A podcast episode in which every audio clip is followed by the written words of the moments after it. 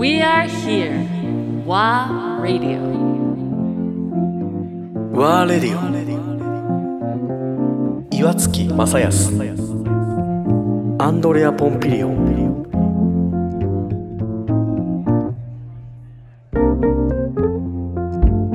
じゃあもうあとはもう食の世界でもう少し追求していこうと。そうですね。であのその時に思ってたのがあの自分の飲食店を持ちたいんだけどもともとデザインとか発信する仕事も好きだったので、うんうん。その街の、まあ、アンテナショップ的な感じの飲食店にしたいなっていう風な思いがあって、うん。ただ美味しいものを出すんじゃなくて、うん。そこで食べたものが、うん。えーっと例えばホームページにのレシピが載ってます、家でも再現できますよみたいな。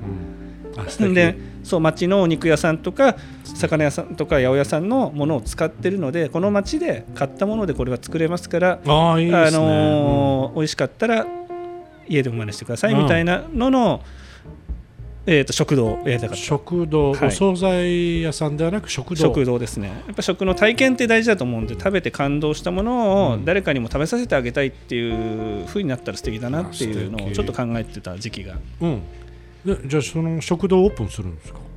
えっ、とまあ実はその思いは今も捨ててはいないので実際にはまだ実現してないしてないんです。それをやろうと思って、えー、となんとホームページとか作れちゃったので先にホームページを作ってました。さすがデザイナー、はい。まずそこから入ってロロゴも全部作って名刺まで作ってました。だからコンセプトもできてロゴもできて、まあ、ウェブサイトも実はできてうんそうですね。いる状態だ。だからやっぱりそれをやるには、まあ、まあリアルストーリー資金も必要だし。そうですね何が理由で進まなかったんですか？えー、といやまあ進まなかったというより準備段階で、うん。あのまあとはいえ自分で飲食店やった経験もないんであの食を、まあ、ちょこっとその開業できるのを学べる学校みたいなのがあって、う。んそこに通い始めたんですおうおう。よ、まあ、仕事を別でしながらね、はいはい。はい、仕事、まあ、ババイトバイトというか。バイト、まあ、その時はあえて派遣社員をやってました、まあ、定時で帰れるんで。あーはいはいはい、はい、でそこそこの、まあ、安定した生活水準もキープしつつ週末だけその学校に行ってはい。あの学んでたところ、うん。そこにあの運命の人がおりました。学校に？学校のに際、はい、クラスメートとしていたのが、うん。まあ、中野のフルーツ屋さんの3代目だったんですよ、おおあの中野のフルーツ屋の3代目。はい、双葉フルーツという、双葉フルーツ、はい、のそうですね、フルーツ屋、はい、これ中野にあるんですか？中野の鳥塚生というところにある。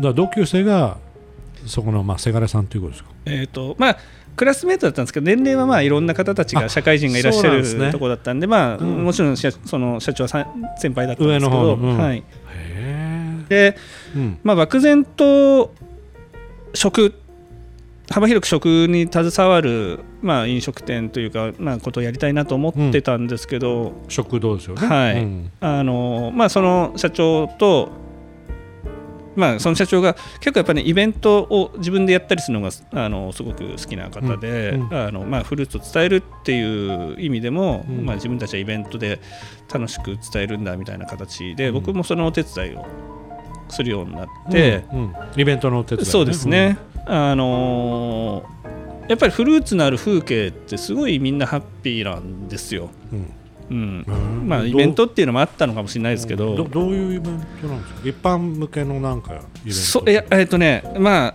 あのその社長がサーフィンをやられる方で、うん。割とこう、ままあ、居回りミュージシャンがいたりアーティストがいたりとかするので、いそのフルーツなんと1000円とか1500円で食べ放題えにして、うん。でその仲間ミュージシャンとかアーティストがそこであのプレイしたり、まあ、ライブペインティングしたりするってちょっとフェスみたいなうんイベントを、まあ、原宿でやったり、ね。青山でやったりっていう感じでやってて、うんあフルーツってすごい風景作れるなっていう可能性をすごく感じたっていうのが大きいですかね。その雰囲気がにやられたんですか？そうですね。イベントの雰囲気というかそのうん。フェスの雰囲気、集まる人たち。そうですね、あのフルーツっていう軸でもこんだけ人が集まってみんなやんややんやできるんだなっていうのが、まあ、僕の中ではカルチャーショックでしたね。なるほどね。そこまであまりマークしてなかったですもんねフルーツそうですね。正直あの、まあ、これはちょっと広い意味での日本人の課題なのかもしれないですけど、そのものフルーツっって近くて遠い存在で僕も一人暮らしの男性だったのでやっぱり日常的にフルーツ食べるってうん。あんまり習慣しなかったんですよ。確かに。確かに。うんそう。でとはいえ一方でそうやってイベントであんだけ人を喜ばせるパワーを持ってるものに、うん。なんで今までアクセスしなかったんだろうっていう、あのすごく興味が湧いちゃって、うん。どうなどうしたんですか？でそうそのイベントを1年くらいやった後にあのその双葉の社長さんに双葉に入らせていただきたいと。こっちから言ったんだね。まあ、まあ多分その木が熟成されていって、まあ、向こうは向こうでなんか一緒にいつでもいいよできたらいいかなっていう雰囲気でいていただいたんであの頼んで入れさせていただいて、まあ、そこから、まあ、イベントもしょっちゅうやるようになって、うん。でそのイベントからスピンオフしてケータリングっていうサービスができたりとか、うん。あのなんかやればやるほど何かにつながっていくなっていうのをもう身をもって体験し続けてきたのでう、ん。あなんか動けばうん。犬も歩けば棒に当たるじゃないですけど、うん。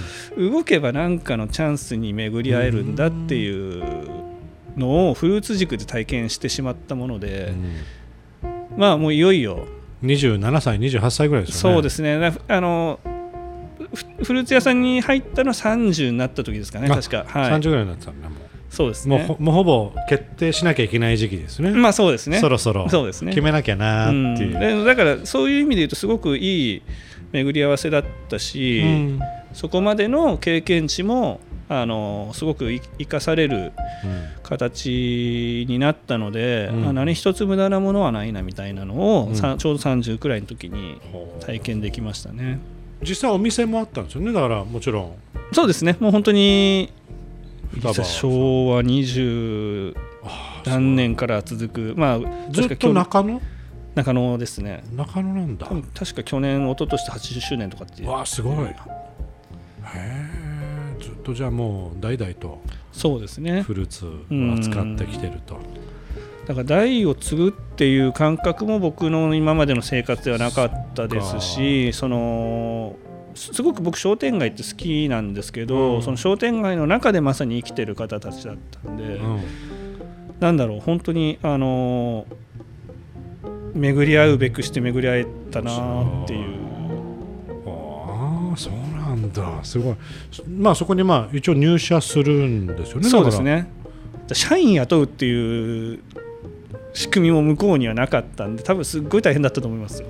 おお何人ぐらいたんですか？あのもともとともう家族だけでやってたお店なんで、はい。それずっと80まあ80年やってきてるはい。まあ、もちろんあその時々忙しい時にはアルバイトさんがいたりとかしたっていうのはちょっとうっすら聞いてましたけど、うん、まあがっつり社員っていうのは多分、あうん、結構彼らもまあ覚悟をして人人を雇うっていうね。そうですね。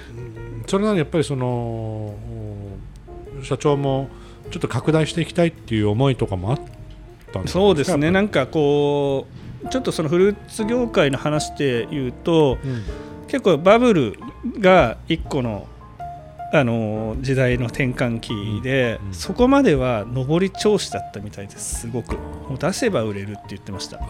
そう。やっぱバブル崩壊とともに。ともにやっぱりどうしても嗜好需要がなくなってた。品、なうん嗜好品としてのキャラクターが強い食材なので、うんやっぱりちょっと不要なジャンルにす 追追いやられちゃったし、その後発でとても素敵な洋菓子店さんが世の中には増えたりとか、やっぱりこう贈り物とかあのお菓子としての立ち位置も奪われていったっていうのが結構業界としてはもそう課題にある。日本のだからそのフルーツ業界っていうね、はい。フルーツ業界って確かに僕も全く知らな知らなくて、えで僕も博士みたいにちっちゃい頃からやっぱり商店街好きで商店街には絶対フルーツ屋さんがあるんですよね。そうですよね。でその町のフルーツ屋があるっていうことでまあやっぱ昭和の時代はなんかある程度メロンが例えば出た日っていうのは、なんか特別な日だったりとかそうですねなんかの行事で出るものっていうような感覚。うん。みかんはもうスタンダードで。うんそううん。っていうような感じでしたね。あのーだからそういう今お話聞きながら描いてて自分のばあちゃんが鳥塚生の方にあったので家が。あのよく鳥鳥塚生の商店街。じゃあもう絶対行かれてましたよね双葉は。双葉さん鳥塚生いやもう駅の目の前です。絶対行ってるじゃん。うんだそこでのなんか関連性すごい関駅前にあった角の、駅降りて、うん、多分目の前に交番があると思うんですけど交番あったね。左手の方ですね。うわやばい行ってると思う絶対。知ってるかもしれない。と思いますよ。うちの高野家の。母母親方なんですけど高野高野家のね。うん。本当戦争の終わる直前くらいにうんうんお店出したって言ってました、えー。フルそれもやっぱ果物？果物屋、もともと大久保あたりで、うんうんうん。あのやられてて、うん。でまあそまあ疎開ってわけじゃないですけどちょっと距離が離れた場所なんで、うん。っていうのもあってうなんかその、まあ、戦地に行かれてたおじいさんお父さん初代かうん。が帰ってくる前にだからそっちに移って、初代帰ってきた時に、うん。まあ、そこから盛り上げていこうっていうふうになったみたいですね。へ